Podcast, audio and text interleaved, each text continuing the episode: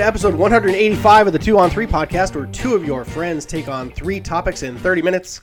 I'm Ty, and you can find me coming all the way around on Russell Wilson's corniness on Twitter at SEATJK. And with me tonight, as usual, is Chris.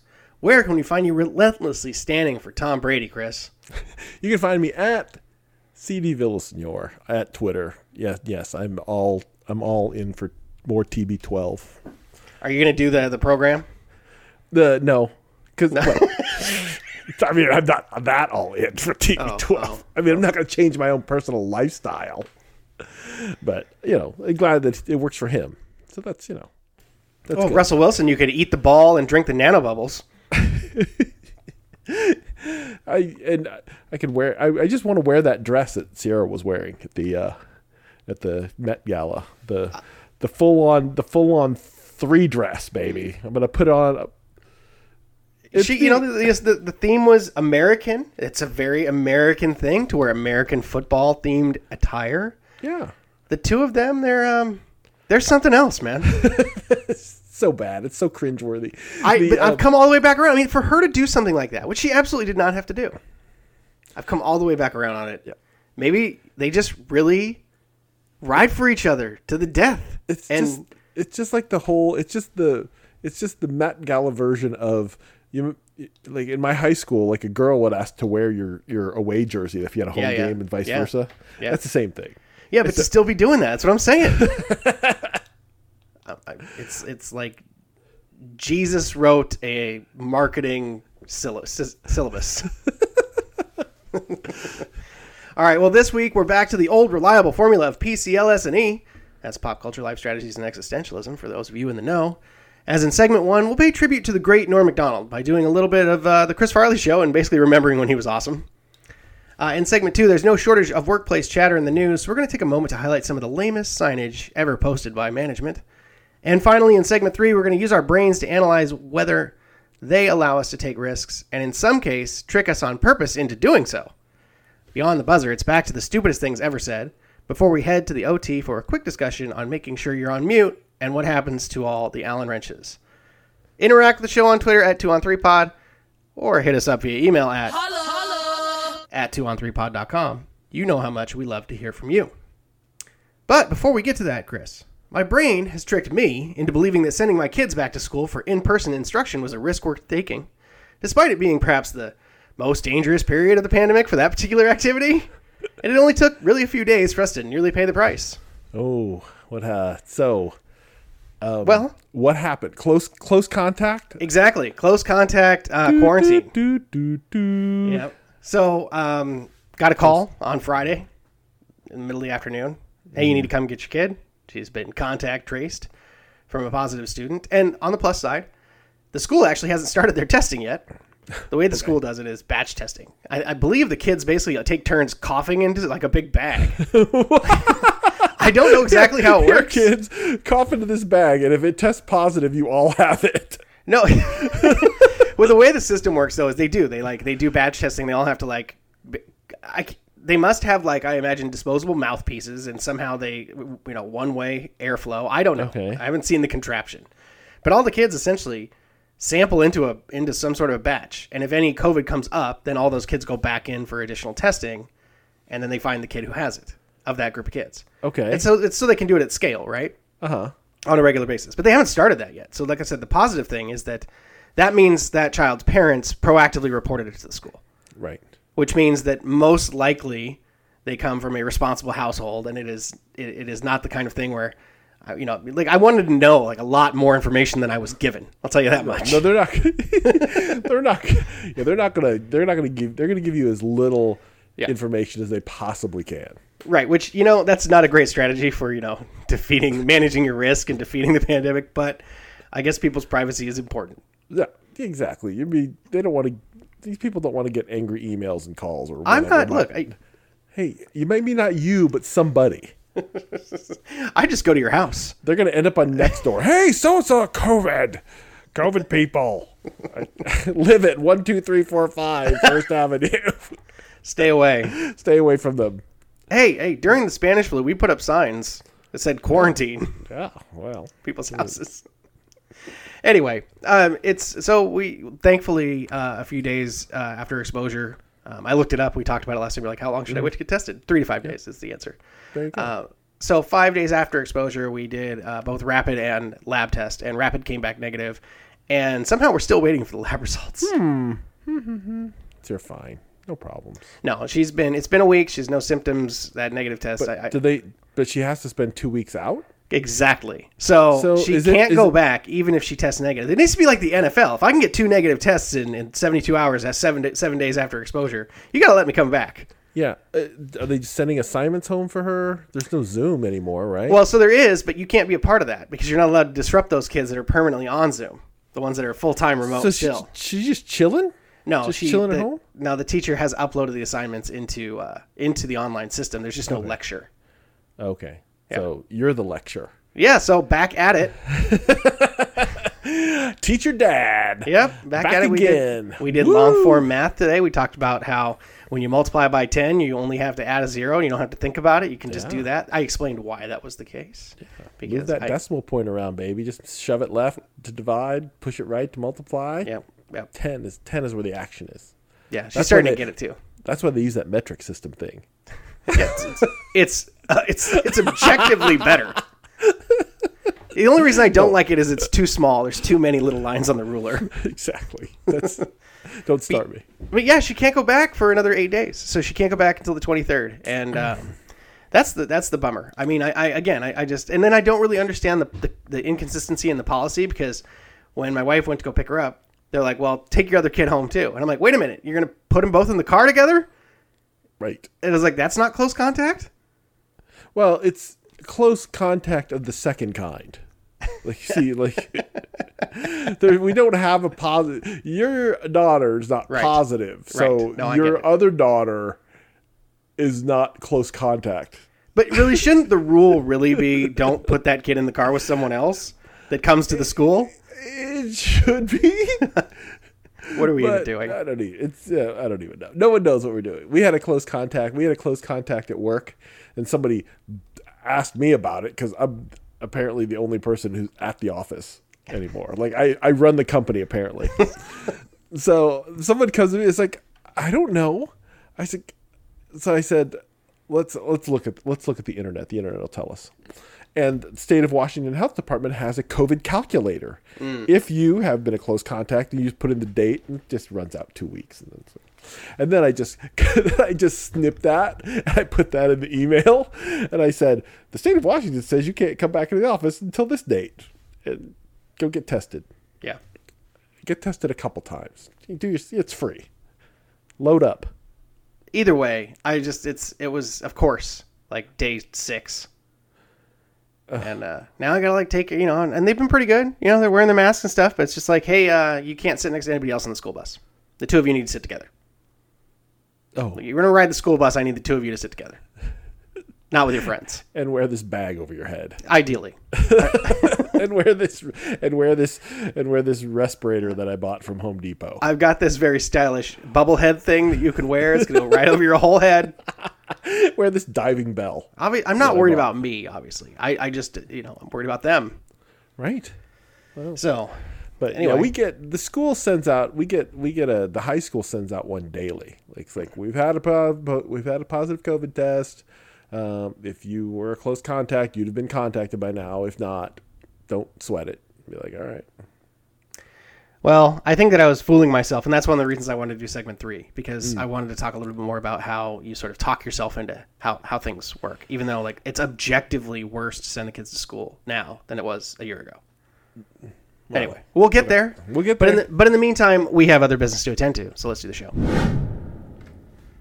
In segment number one, unfortunately, uh, in the last couple of days, we lost a titan of the comedic industry in Norm Macdonald, who, as the papers like to say, uh, he lost his a secret nine secret nine year battle with cancer. Now, I have to take issue with that right off the bat, first of all, because it's not a secret if he didn't tell you. Like that's not it's not It's a not secret. your business. It's Correct. not your business. Yeah. But he certainly didn't he didn't announce it like No. many celebrities would have. Right, and that's why Norm is so appealing, I think, to individuals like ourselves. It's not about being famous; it's about being funny. Right. And he did and and you knew deep down inside he knew that that kind of a thing would bum you out. And so he just didn't say it. Yep, it was definitely came up that he knew that people wouldn't laugh if they were feeling bad for him. Yes. And all he wanted to do was his job. Right. Now, I think that the reason that I wanted to touch on this is for a couple of reasons that we'll get into. Um, I think at our core, whether you know whatever we say about this, I think this is a comedy podcast, right? Now, neither one of us are professional comedians, and I think that shows. True. But I think of this as we're trying to make each other laugh. We're hoping that the people listen to it, listening to it, laugh along with us. Um, and so, someone like Norm Macdonald, whose humor was so niche, and I think it's one of those things where I don't. I wish it wasn't niche, right? I wish that was what was broad. Yeah, and here's what, and I'm I'm gonna dis. I mean, is it niche really? But it comes from and there's and there's this whole piece on. Um, you know, he's a frequent guest of Conan, but there was one where he talked about how much he loved Rodney Dangerfield. Like mm-hmm. Dangerfield would come out on the Tonight Show, he'd do three minutes on the floor, he'd do five minutes on the couch, and the whole time he would just be killing. Like Right. He just be, just nonstop jokes, one liner after one liner, and like Johnny would like be crying. And if you've watched, if you go onto YouTube and you watch any of those like 1975 Rodney Dangerfield appearances on the Tonight Show, you will cry. And it's the same it's cut from that same cloth that whole because we don't have too many one-liner comedians anymore they just don't mm-hmm. exist they just don't exist anymore it's like you know and so for him to do what he does as a more of a one-liner comedian i think is more of a throwback to to a simpler time of comedy except except with his own norm type spin on it right Yeah. What I always loved about Norm too is that he would go through a four minute observational setup for the one liner. like yeah. you'd think you're getting a story, and we'll get. well, I, I have some clips that I've pulled because one of the this, the themes of this segment was I wanted to talk a little bit about you know just our favorite memories of Norm and, and the times that he made us laugh the hardest. Um, I know he was the first comedian that I can remember who would tell just an awful joke with just incredible conviction and then stare at the camera and with the understanding that no one's laughing and he doesn't care. It's like this is funny, and I, and then it became like the silence that was funny. Right.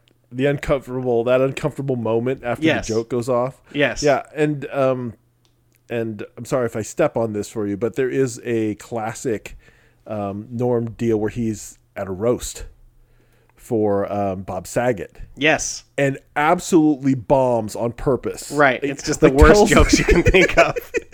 and he and it again, the audience has no idea what to do with it. No. Like every, but you knew every comedian, like, was dying laughing. Like they just like for someone to walk up and stink on purpose so badly Yeah.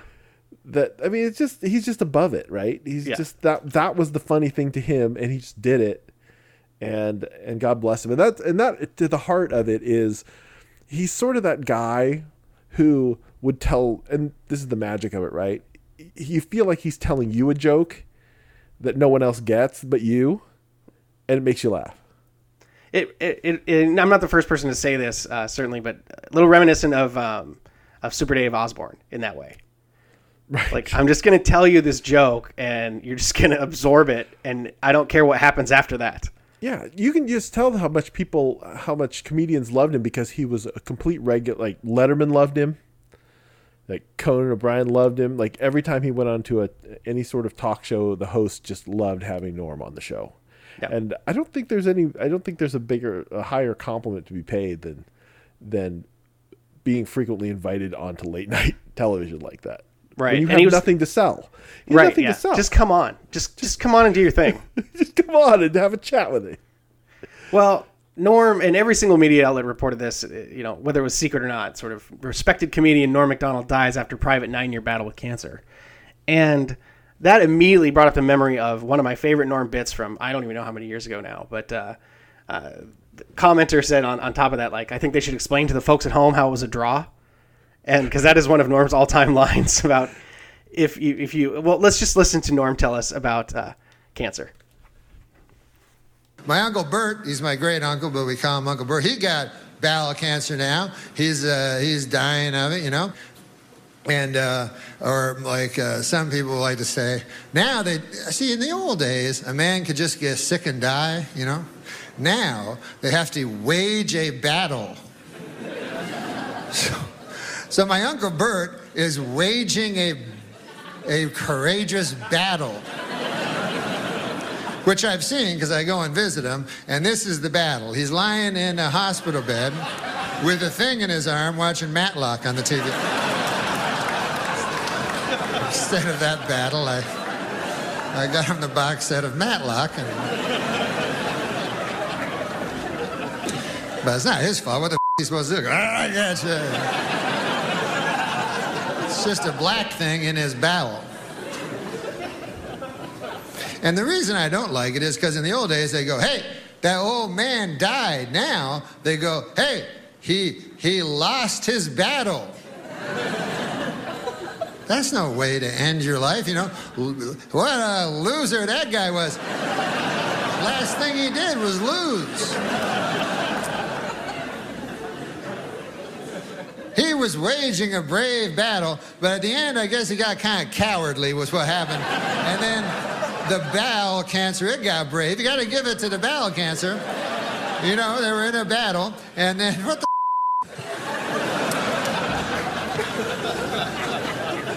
And I'm pretty sure, I'm not a doctor, but I'm pretty sure if the cancer dies, I mean, if you die, the cancer also dies at exactly the same time. So that to me is not a loss, that's a draw. That's a, you know what I mean? It's not like the cancer's gonna jump up and go, ah, Uncle Bert's wife. Where is he? I won fair and square. This is where he works? Hi, name's Cancer. How are you? Where do I? You just throw me to my cubicle. Where- Bowel. First name is Bowel.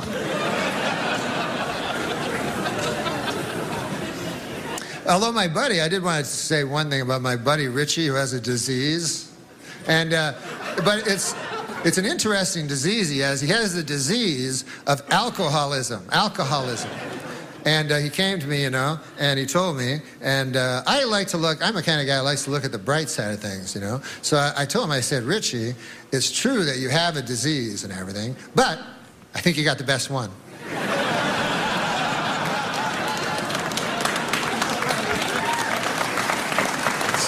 It's the only disease where you get to drink booze all the time. I, I haven't looked at every medical journal, but I believe it's the only disease where you can constantly drink booze. As a matter of fact, that is the disease.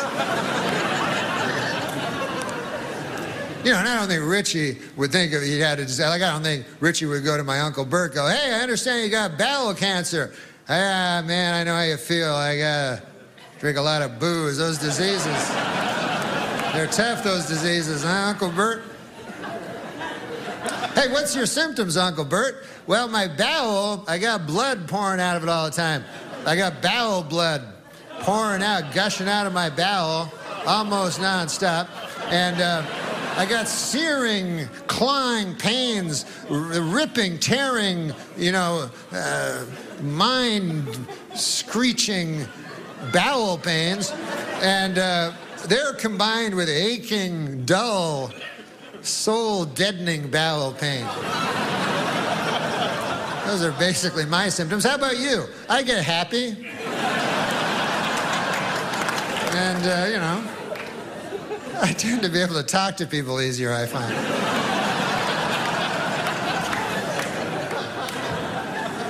Sometimes I will meet a lady at a bar, got the same disease as I do, and I'll her. But, uh, So Norm had a, a sunny outlook on, on what it meant to, to battle cancer. I mean, He didn't Like- lose. this is the magic of Norm Macdonald is to wade into something like bowel cancer Right. and make it funny and make it ridiculous and make it this thing. And again, great comedians will find the little bits of truth in it or the ridiculousness in it and just and just go for it and just and just get into it. And that was I mean that's that isn't that that's mostly the setup of every every Norm Macdonald joke is like here's something mundane and then I'm going to hit you with the the hard truth of it. You know, or the or, or the shocking the shocking payout. Like there's this bit, right? Like many people are skeptical about the marriage of Michael Jackson and Lisa Marie Presley. They say Lisa Marie is more of a sit at home type, while Michael Jackson is more of a homosexual pedophile. God. Well, I mean that's that is a great Norm joke. I mean, it's just amazing. Like that's a that's. I mean, it's a it's a when you re, after you read the joke, you're like, it's such a layup. But like, how many people would come on to like national television, sit behind, sit in front of a camera, and rip that joke? well, that's essentially what got him fired from SNL, right? Is like so. Yeah. Norm was the Weekend Update anchor when I was in high school. So like particularly formative for me. Like uh, probably the time I watched the most Weekend Update because let's be honest, I'm in Alaska and it's Saturday night. And it's not like I was going out. All right, so I'm watching SNL pretty much every week, especially if it's new. Right, anything that's new is just like oh my god. Thank this is like the period of time where I saw every movie because oh something new. Um, so like uh, it's to the point where like his his celebrity Jeopardy Burt Reynolds like supplanted any real life memory I had of actual Burt Reynolds. so they just, like, all I can think about is him, you know, got any gum and the mustache and the chomping and the, the hat and the turd Ferguson and every other thing from Celebrity Jeopardy. Um, and you know, Norm got fired from Weekend Update for essentially making like I think I looked it up. It was 35 minutes worth of OJ Simpson jokes. He would not let it go. Right, He then- absolutely would not let it die. And yeah, and the head of NBC was a friend of OJ Simpson and Yep. they they told him to stop. And of course that's probably the last thing you ever want to tell him to do is Right. to stop. And so he just kept banging away at it. And they're hilarious. And again, they're all that joke. Yeah. They're all that like here's this setup and then here's this hilarious obvious like OJ Simpson funny OJ Simpson bit. So speaking of, that's one of my, my moments on my list mm-hmm. when Norm hosted the ESPYS. It's the it's the the best possible audience for his humor in the sense that it's the worst possible audience for his humor.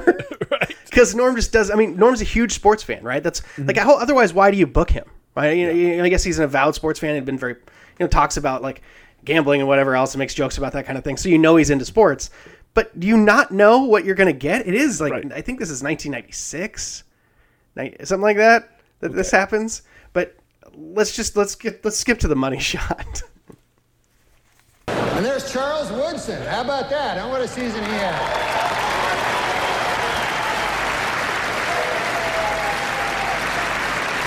Great, man. He, he became the first defensive player to win the Heisman Trophy. And congratulations, Charles. That is something that no one can ever take away from you. Unless you kill your wife and a waiter, in which case. all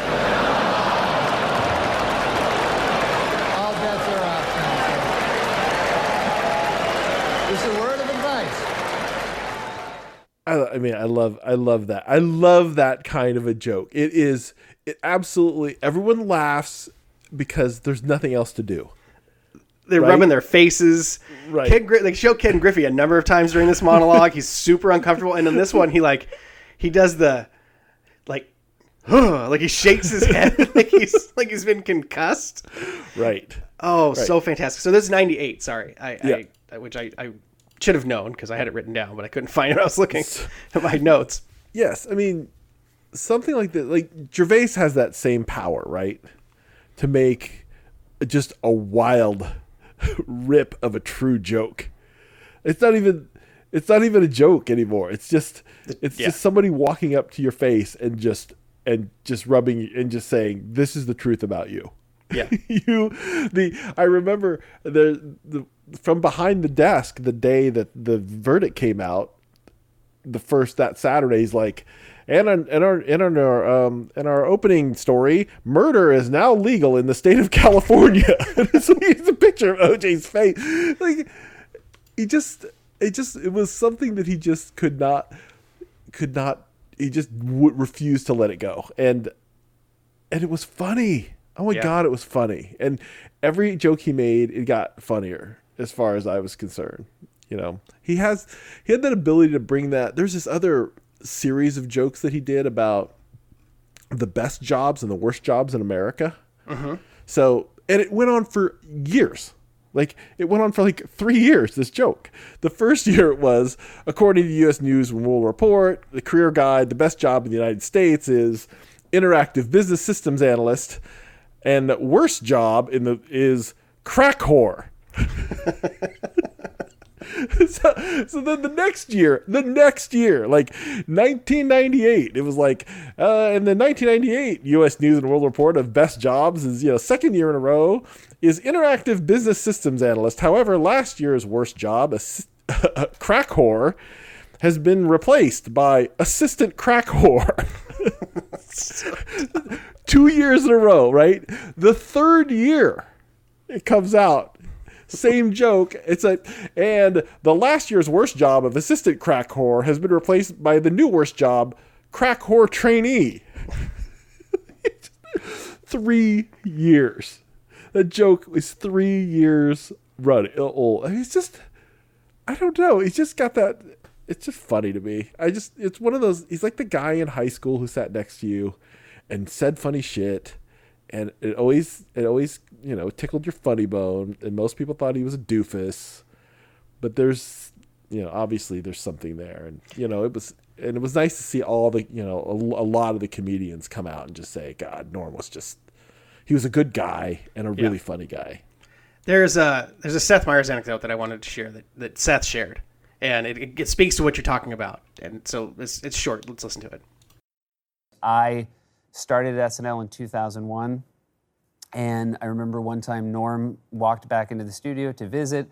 I don't remember how old his son was at the time, but his son was young. And someone said, Hey, Norm, uh, how's being a dad? And he said, It's going great, still no abductions. That's the first thing I ever heard him say in person.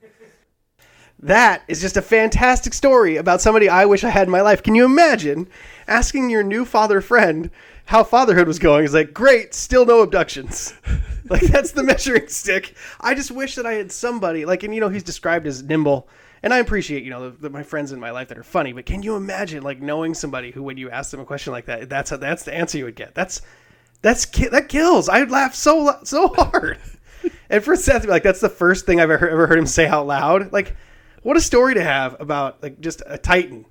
And as as we wrap up the segment here, um, there was one more clip I wanted to share, mostly because uh, it was new to me, um, and I actually hadn't seen it until someone you know lots of clips obviously been floating around, uh, but this was more recent, and uh, I just uh, instead of trying to set it up, I'll, we'll just listen to this and then and then we'll move on.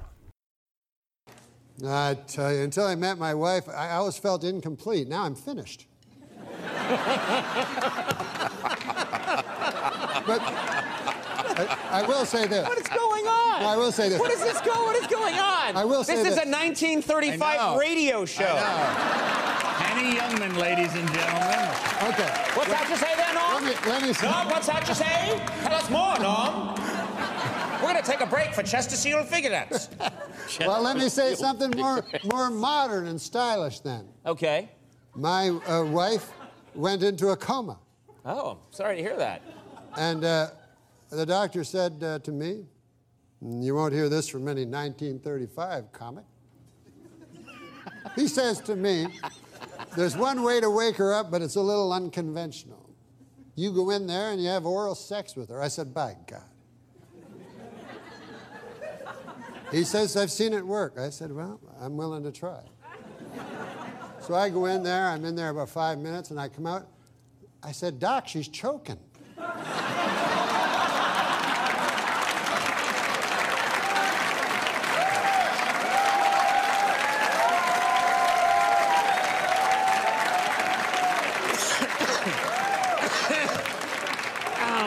But that's modern medicine That's for you. modern medicine. We're going to take a break.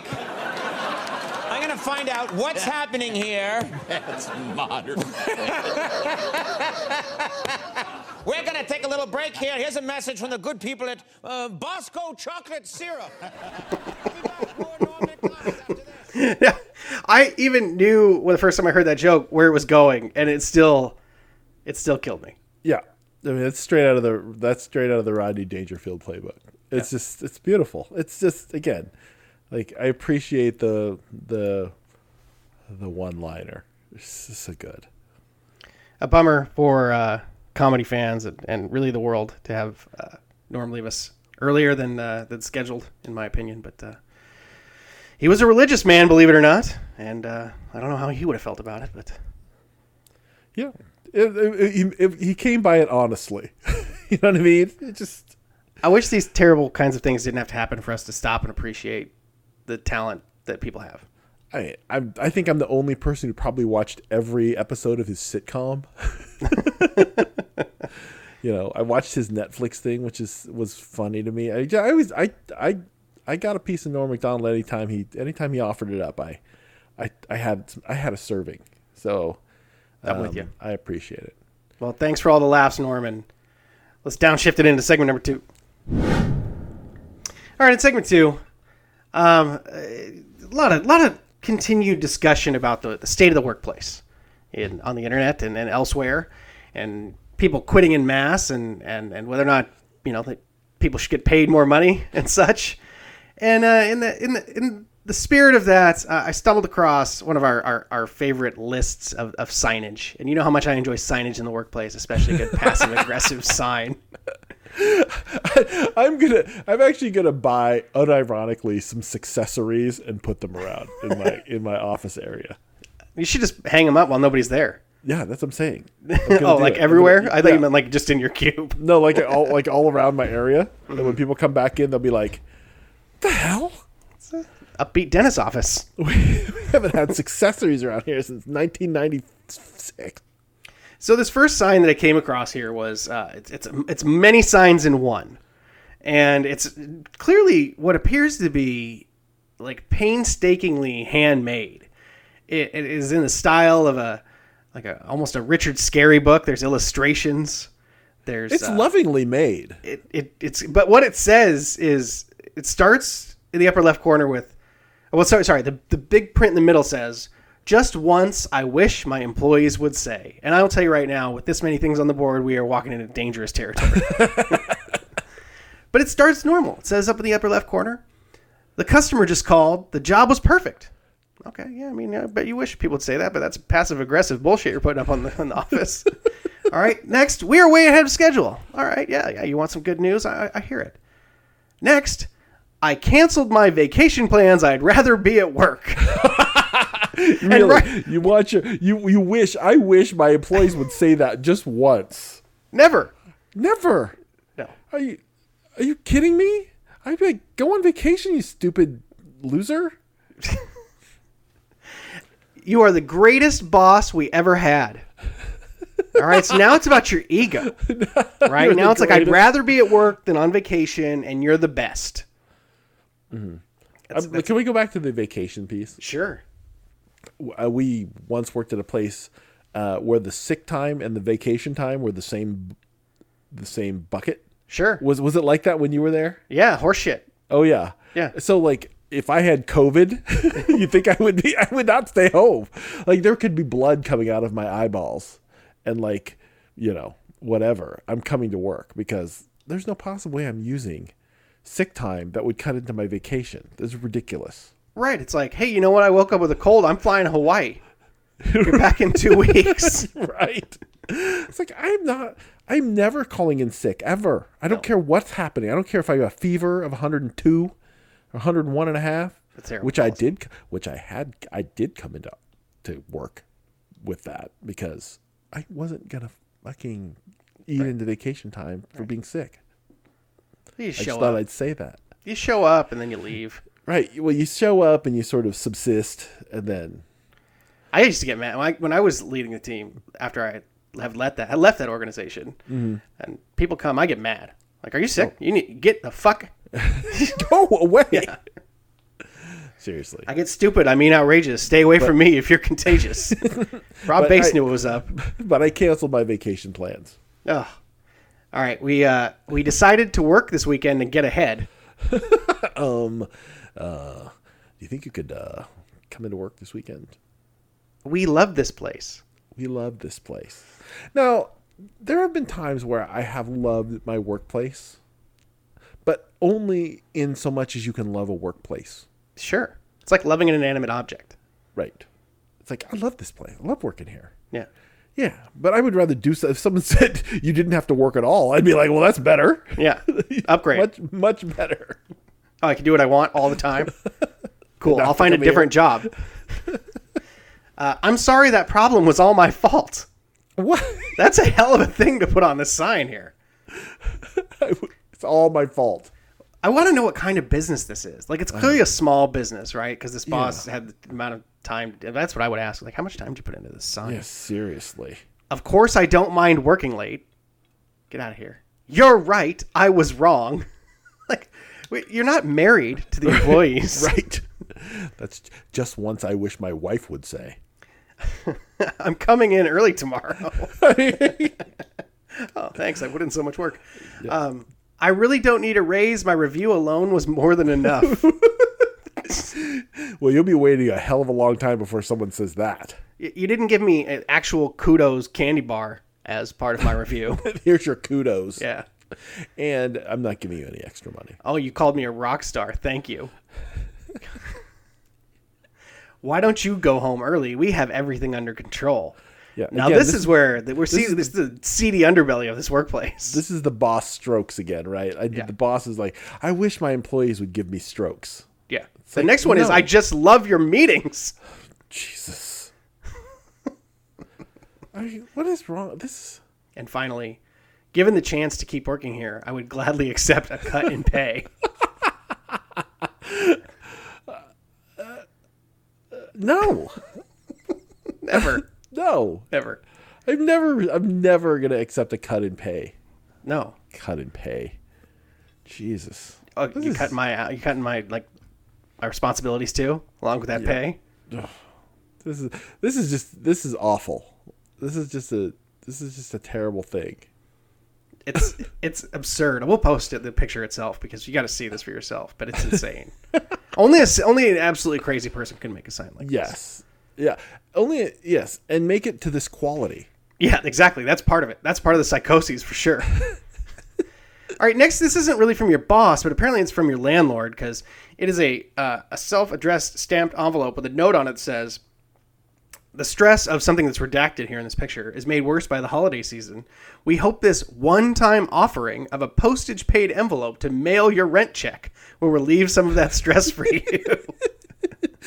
Thanks for saving me 51 cents. but also the phrasing, this one-time offering. Yes. It's Don't one- come to expect this. We're not going to send you a 58 sta- What is Here's the thing. What what what are stamps? What does a stamp cost in this day and age? What could a stamp cost? Ten dollars? I have no idea how much to, it is to mail uh, a, a basic letter in this day and age. I have no idea. I try not to use the mail. Right. I use the mail for like shipping. We have like forever stamps. Yes. Like some that just a, like a, a like a little sheet of them just in case you have to mail something. Yeah, yeah. But I don't know how much we paid for those stamps because they just say forever on them. Right. they don't even like back in the day. It'd be like, oh yeah, this thirty two cents is the stamp is worth thirty two cents, right? And I remember when I had to use the post office on a regular basis, and when, when it went from fifty to fifty-two cents, it was a real large inconvenience. Two 'cause you quarters had- was perfect. Yeah, and then, yeah, and then back in the day before they had when they had the stamps on them with just the postage, like how much it was worth, and you had like, "Ah, now I got to get three one cent stamps. Exactly, because I got all these stamps with- that that I bought that are fifty cents. Ridiculous. Next, we have a, a sign that apparently is. Uh, it looks like it's Costco, and it's a stack of Del Monte bananas. And on the bananas, there's a sign affixed to it that says, "Attention, all associates! Please take one banana home. It's free per the management team. Thank you for your hard work. Take a banana. One banana. take one. You should just get free bananas, Right. Like have a banana. Right? So you keep working because it's good for you. Potassium It keeps Yeah. you from cramping up when you're hucking all these boxes all over. The uh, there was a big uh, there was a big promotion at the uh, the Amazon Fresh store that I drove by a little while ago. It was uh, twenty five cent banana. There's a big poster on the side of the there's a big poster on the outside on the on the in the window, like twenty five cent banana. the little convenience store that I go to has like the fresh bananas, and then they have the and it says in one rack, and the right next to it says baking bananas, and they're like half price, and they're all oh, because they're brown. They're brown getting there. hell. yeah. That's the thing I remember about my grandfather is like he would wait till those bananas were like brown as hell and eat them. He liked them. He liked he liked the sugary ones. All right, that's gross. I, can't. I can't. I need a. I want the banana to be almost raw, like just or not almost unripe. Like I need a fibrous banana. I don't want any mushy. Oh, I can't. I can't do it. I don't mind some mushy banana. Oh yeah, yeah, yeah, yeah. I don't really like. We've talked about this. I don't like banana flavor, so I don't like it to taste like a banana. Just I want it to be like sustenance pipe. You should just eat like plantains then, like just a big starchy plantain. Well, not no. Like uh, that tastes like a potato. Terrible. Uh, then the next one, um, apparently posted in a restaurant. Report any server or bartender on their cell phone to a manager and get twenty five percent off your bill. Rat this out the your te- friends. Texas abortion law of of dining police. You're building a rat ship here. rat out your friends. Go to private school. And then I guess to close up the segment, there's this long one about committing clock clock fraud that I wanted to get to, but I'm going to pass it up in favor of the one that says it's taped onto the freezer door and it says due to social distancing, only one person may scream and cry in the freezer at, at a time. That's funny. That's, you know, my favorite one that, that you didn't touch on is the DQ sign oh, I, I didn't get to that yet. that says, Abby, you need to show up for work. That's that's I like. See, I didn't include that because I respect that one. It's like either do you know what, either Abby, you need to show up or, get- or quit. Oh yeah, exactly. We can't ex- yeah. we can't be waiting for you to show up for your shift and putting all this crap on us. Stop making out with your boyfriend and come to work. That's right. God damn it. We're so we need to make these blizzards.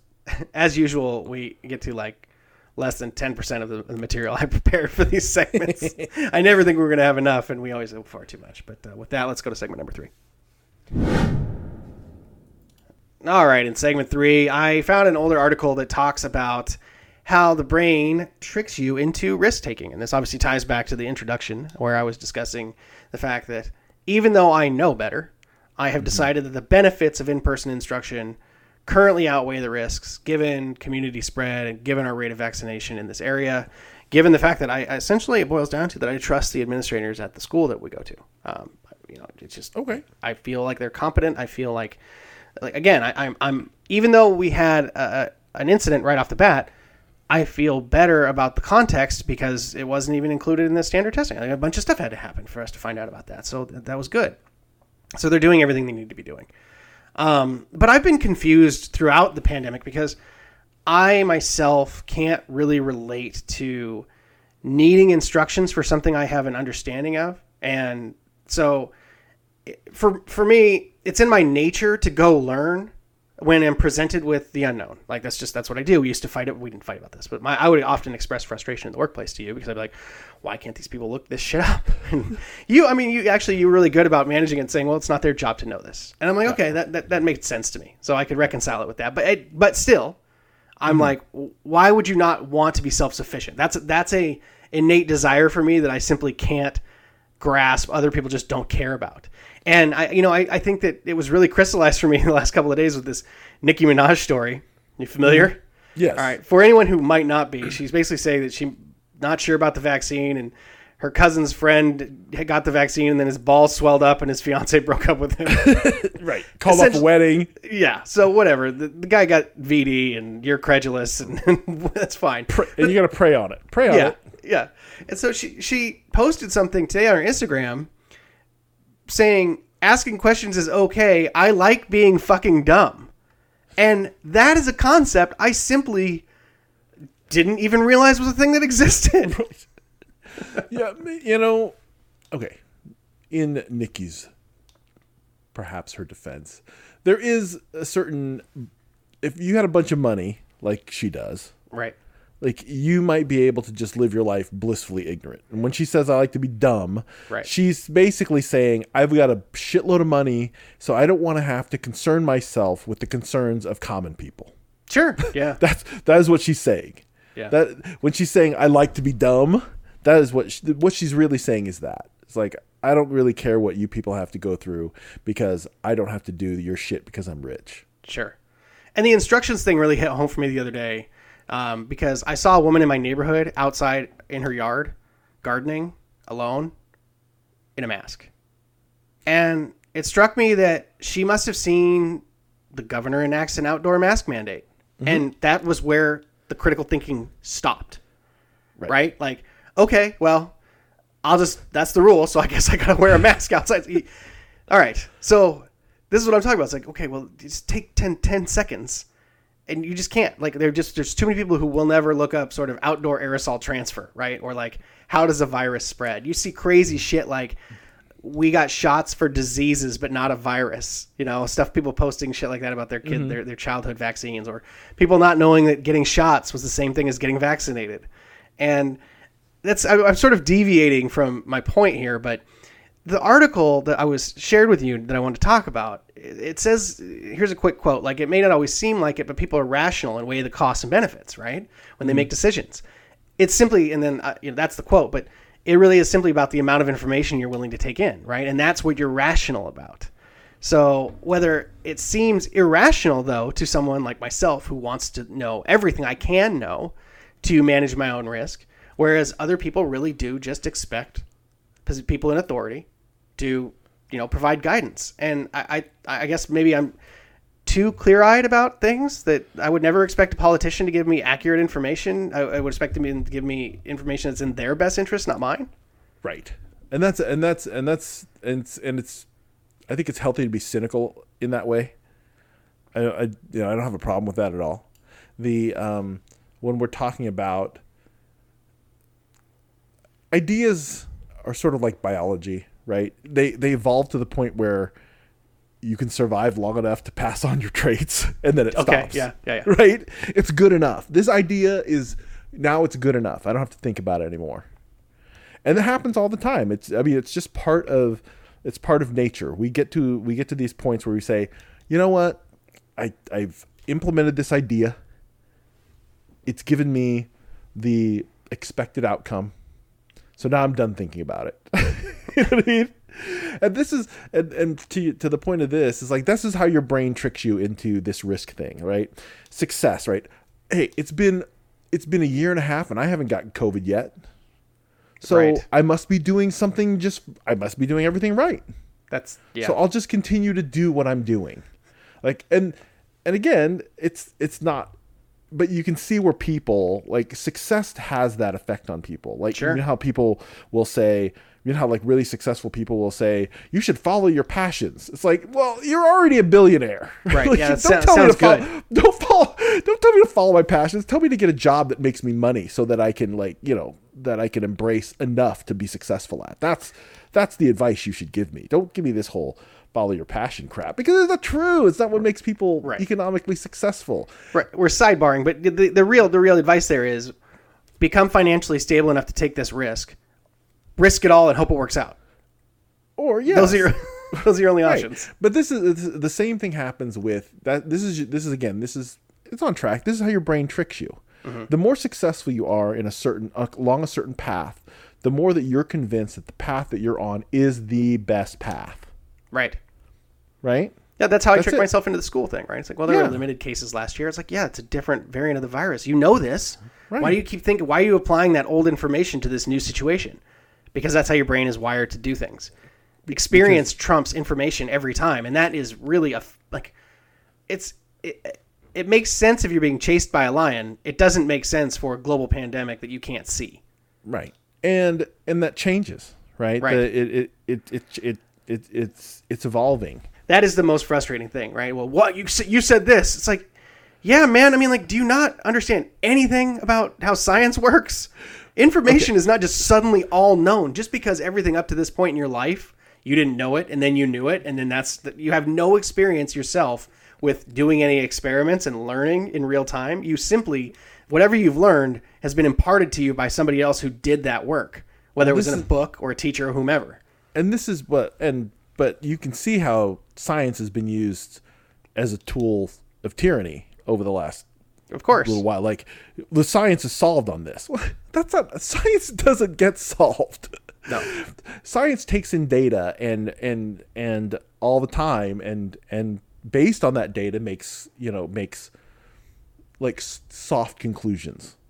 Yes. you know what i mean? Like to the best of our knowledge this is what we believe. This is what we think is happening and then then we move on. We and then more data comes in. It's like okay, all right, now we've got new data. Let's do this, and and it's and it's fluid, it's dynamic, and it's supposed to be.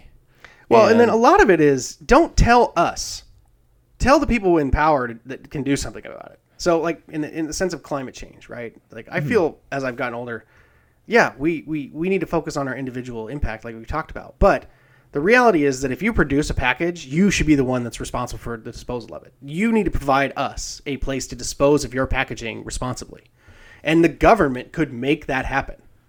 And they choose not to because it's expensive and then you know growth would shrink and the economy would would potentially you know be impacted. So we can't we can't do that. Let's make everybody else figure out recycling on their own. Yes, and again, this is back to back to how our brain tricks us into this whole this whole this whole piece. It's like the the you know whatever the no one wants to stick out, right? So the power of the social norm is is very it's impactful, right? Mm-hmm. When people say most people will say, "Oh well, if everyone's doing it, I should just go ahead and do it." right and that's and you know people i mean society is powerful that way. It has it, it, it pushes and pulls us in, in certain ways. And and most people i would say most people are just are just pulled along by it right? You're in the you're in the you're in this you're in this sort of peloton that pulls you along you know down the french road of life. And you're just you're and it's easy to be there. You expend much less energy when you're part of the when you're part of that when you're part of that that that crowd that moves along you know it's it- it's what and it's what you know it's powerful. It you know it can Yeah. it can make change but can also take us to to places where you know people people are like well we were just following along and now it's a little too late. We oh, should, Oh, no, we, we we've should fol- we, we shouldn't have done that. We done ran off the cliff. We done ran off the cliff.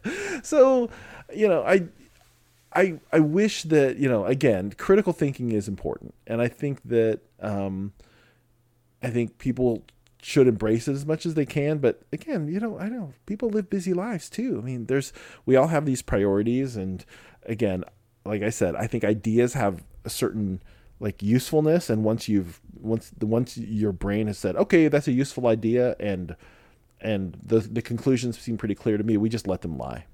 And Yeah. We're not we're not compelled to to to to round back on these ideas and re-examine them because we just most people just don't have the the the time or the wherewithal or the you know the motivation to do that. It's just easier to say "Eh, that's good enough and I'm and I'm moving forward. Yeah, I mean, if you want to talk about social norms, um, you know, the article mentions smoking, right?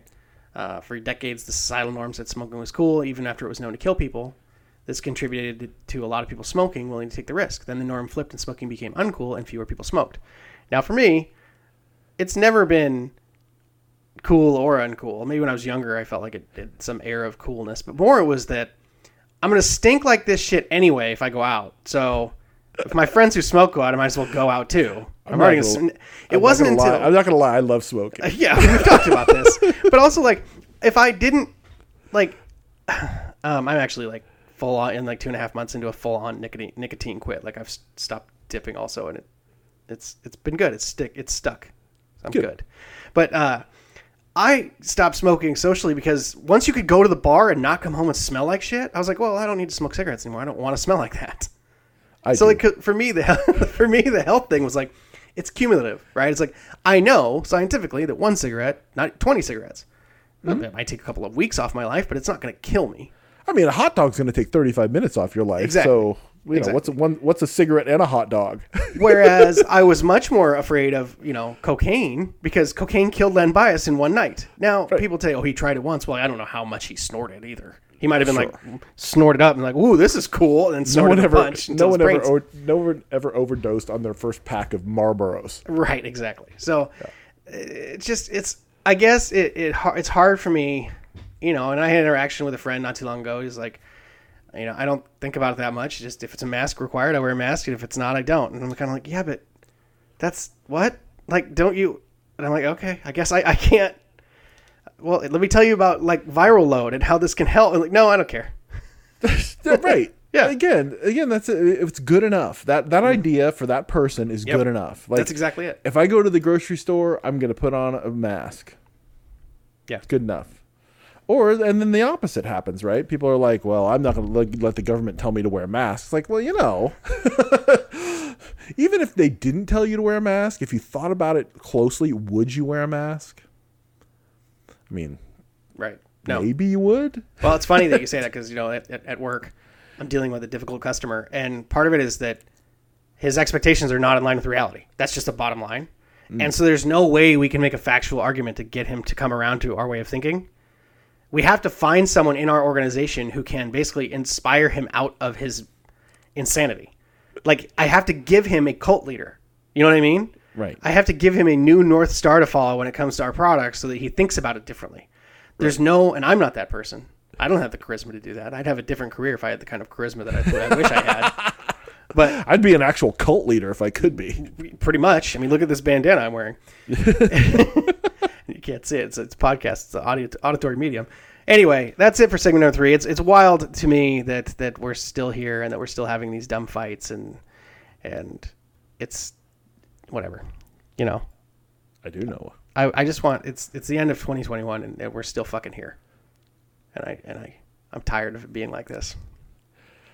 Yep. Well, keep your seat, keep your keep your seat buckled, seatbelt buckled, Yeah, no because we're uh it- we're we're not at the end of this ride, not by, know. but not not even close. So All right, well that's it for our regular segments. You know what time of the show this is.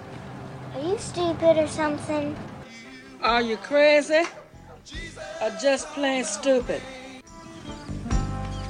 Are you stupid or something? Stupid is, stupid does, sir. It's the stupidest things ever said. what for? I, I like being fucking dumb.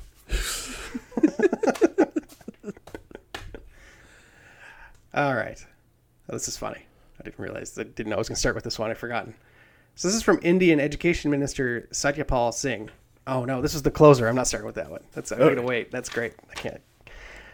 Uh, newspaper story from the Houston Chronicle. Police checked the area and found an open door in the back of a building. An officer went inside and called out, "Marco!" The man's name was not Marco, Detective Tim Dorr said. Instead, the officer was trying to inject some humor into the situation. Police found the suspect after he responded. Polo. That can't be true. I don't. It, it's in the newspaper. It must be true. All right. Cops don't lie. Rugby player Nick Easter. I am not getting any younger, and there are a few other guys in the same situation. Um. All right. Yeah, that's how time works. Overheard at a big box electronics store in Nebraska. Customer, does this laptop have internet built in? Salesperson, well, they all have Wi Fi built in, so you can access the internet with a password and such. Customer, oh no, no, I'm specifically looking for a laptop that has internet built in, so I don't need Wi Fi. and I gotta say, I, I'm gonna defend the customer here. You absolutely can get a laptop that has a cellular connection, so you don't have to worry about Wi Fi. Hey, no, that, that was a poorly that that that uh, that customer service person is not getting to the not getting to the gist of it. No, and you should understand when he says doesn't have Wi-Fi built in, you're the idiot for your response. They all have Wi-Fi built in, so you can ask. And also, you can access the internet with a password and such. You have no idea what you're talking about. you don't know how it works? I bought Wi-Fi, but it, you know, this is the, one of those deals where the guy's like, okay, he finally sells him the laptop. The guy takes it home. It's like, I can't get on the internet. It's like, I turned the Wi-Fi. I was like, do you have internet service at your home? right. I have to have internet service at my home, right? That's this is how this is gonna go. You can buy a, a cellular card. We can slide it into the uh, Or you can call up your local internet provider and they'll install a thing in your home. yeah. You'll get the internet. I had the, the internet conversation with the kids today because they started using Chromebooks at school, and my daughter's like, "Well, I need to bring it home." I'm like, "No, you don't. We have you have a Chromebook here." She's like, "Yeah, but all my stuff." I'm like, "No, no, no, no, no. None of your stuff is on that machine. It's not how it works." well, yeah, but uh, it looks the same as when I'm at home. I'm like, right. She's she's like, so they can they see each other. I'm like, no, the computers don't see each other. They see a much larger computer in the sky. That's why we call it the cloud. It's not actually in the sky. But for your We call it a purposes, cloud. yeah. And then then our younger daughter points up at the, the router on the wall. And she's like, "Is that the thing that connects to the the big computer?" And I'm like, "Yes, that's what." She's like, "So that connects to all the screens in the house?" And I'm like, "Yes." And she's like, "Why does it have like those claws?" And I'm like, because it's shooting rays out all the time. And she's like, oh no. And now she's got a fear of Wi-Fi. Yes. All right. I don't even remember this being in here, but okay. Celebrity Mastermind host John Humphrys. To what season did Keats refer to when he wrote a se- of a season of mellow fruitfulness? Contestant Oliver Twist. Mellow fruitfulness. Just no idea. Just I'm just gonna say Oliver Twist. All right.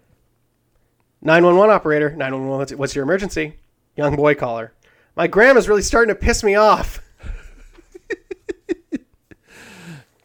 Get in line, kid. It's Drug Awareness Week. Get involved in drugs before your children do. this is from a church bulletin. Yeah. Well, I mean, that's see, this is the, it goes back to the experience argument. How can you teach your children about drugs if you don't know what you're talking about? Right. How can you tell your kids to not get high if you've never been high? Yeah, that's what I'm gonna ask the, the gun people when they're like, "Well, you don't know about the, the caliber and the, you don't even know what you're talking about." All right, well, let's talk about the different kinds of marijuana and why I shouldn't should or not should or should not smoke it. right. You don't know what you're talking about. All right, here finally, Indian educator minister Satyapal Singh. Darwin's theory is scientifically wrong. Nobody, including our ancestors, in written or oral, said they ever saw an ape turning into a human being. Just- it's not a fucking werewolf. I mean, not wrong. Factually, technically correct. Not entirely wrong. That's not exactly how you come to that evidence. Yeah. I, yeah. All right. Well, we're over time, so let's go to the overtime. Overtime. All right, in the overtime, I, I experienced something that once upon a time I tweeted while on mute that my stomach was growling so loudly that the computer prompted me and told me, "Hey, you're on mute. Unmute if you want to speak." and it's important to be on mute because It's very important. if you're familiar with Zoom, now the predominant video conference technology in our technical lives, the way it works is if you're speaking, your little box, whether your video is on or not, lights up. A little yellow box appears around you, and that happens even if you're not the featured speaker. If you're the, if the featured speaker is up, and then you speak, and then you're in the side panel, your box lights up with a yellow box. Mm-hmm. If the call is set up to switch focus to the person who's speaking, your entire picture or name will become the featured photo. You will transplant the person who's talking. Correct, especially if you speak while they're paused. Right. Well, on a person on a call with 75 people, make sure you're muted before you rip a loud fart and your name pops up in the center of the screen Yes. because you're off camera and you don't have a profile picture. I can't decide if it's worse Yes. to have your face pop up with the fart or just your writ- your written name. Like here's a here is a announcement of the fart Joe Fartman. and then Oh immediately God. drop off the call. Oh. Brutal. Oh, why doesn't anything happen like that on my Zooms, man? That's just that would be the best. Dude, that would be so good. I, like just have someone just tear one off like a a rip off of a leather office chair monster fart. It, ah. brought, it brought the meeting to a standstill. Oh my god, I would have howled. I'd have been like, "Yes, yes." I think a lot In of the that happened, but, but everybody was on mute because it's a 75 person call. Right. I'd have been like, I'd have been thrilled beyond. I, I mean, I. That's like seeing Bigfoot. I mean, it's just like it's amazing. I, I would, I want that so much in my life. I don't want it to be me, but I definitely want to be on a really large conference call and have someone just rip a big fart. And then Bob ripped a fart and sounded like he was tearing a bedsheet in half. We're like, are you okay? Did you get any on you? I mean, come on. What is the? I mean, that's amazing. Amazing. Did you pink sock yourself? Right. Do you need to go change your underwear? We'll halt the meeting while you And I have- change. So that happened. oh, I'm jealous. So jealous. I can't go into any additional detail. It wasn't me. I can say that Okay. with As long as it, yeah, you know, it could be you. It could have been you. It wasn't me. Well, Management say took the recording down. Oh, really? Yeah, they were like, it's too much of a no! distraction. Oh, dang it. Oh, oh, amazing. I had one more question for you. Okay.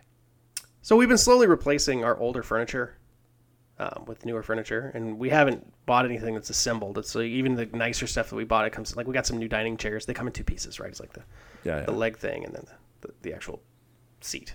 Mhm. You got to attach the anyway. It's it's all Allen wrenches, right? All the, it's all Allen wrenches these days. Right. Yeah, for sure.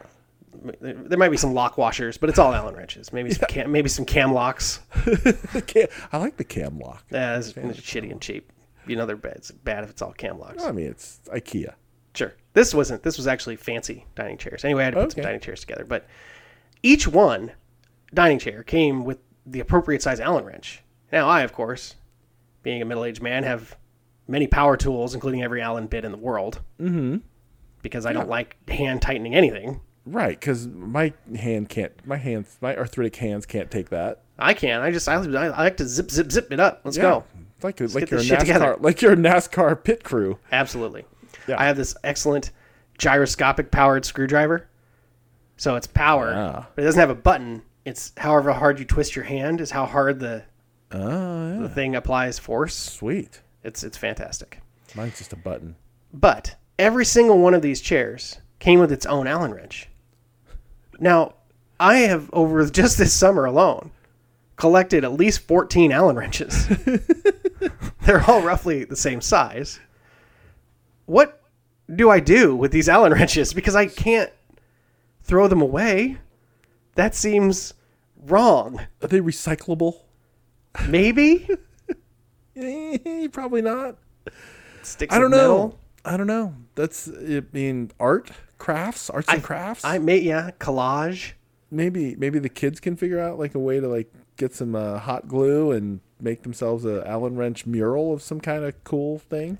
You know, the first step in the recycling mantra is reduce, reuse, recycle. How can I reduce if you don't give me an option to opt out of an Allen wrench? the thing: the, you can't. they have to include one in every chair because sometimes people buy one chair. Of course, I understand why they all came with an Allen wrench I mean, but that's you can't opt out of an Allen wrench. You think they should because it's in the pack, package of the hardware. right? Yeah. Right. They just put it in there. It's I don't know. They can't. It's just cost of doing business, I guess. Listeners, what do you do with your Allen wrenches? Do you just throw them away? I feel like I should take them to the park and like spread them out on a blanket and just put a sign up that says free Allen wrenches. Help yourself. Put it on next door. Yeah. Hey, I've got all these extra Allen. Does anyone need Allen wrenches? I've got couches in good condition right now that I cannot give away. I don't understand. I don't know enough. I need more indigent college age people in my life. Yes. Yeah. Take my furniture, please. Yeah, take it. Take it. Take it to your apartment and then spill beer on it and then leave it like we all did. Fine. Just get it out of my house. Tell me what you do with your Allen wrenches. I must know. That's our show. Our thanks to all of you for listening to Two on Three Pod, where we try to fit both your brains and ours with bespoke new ideas. Subscribe, review, tell your friends and your enemies, and meet us here next week for more pop culture, life strategies, and existentialism. But until then, I wouldn't call myself a fan of steampunk, but I will say it's the healthiest way to prepare punk.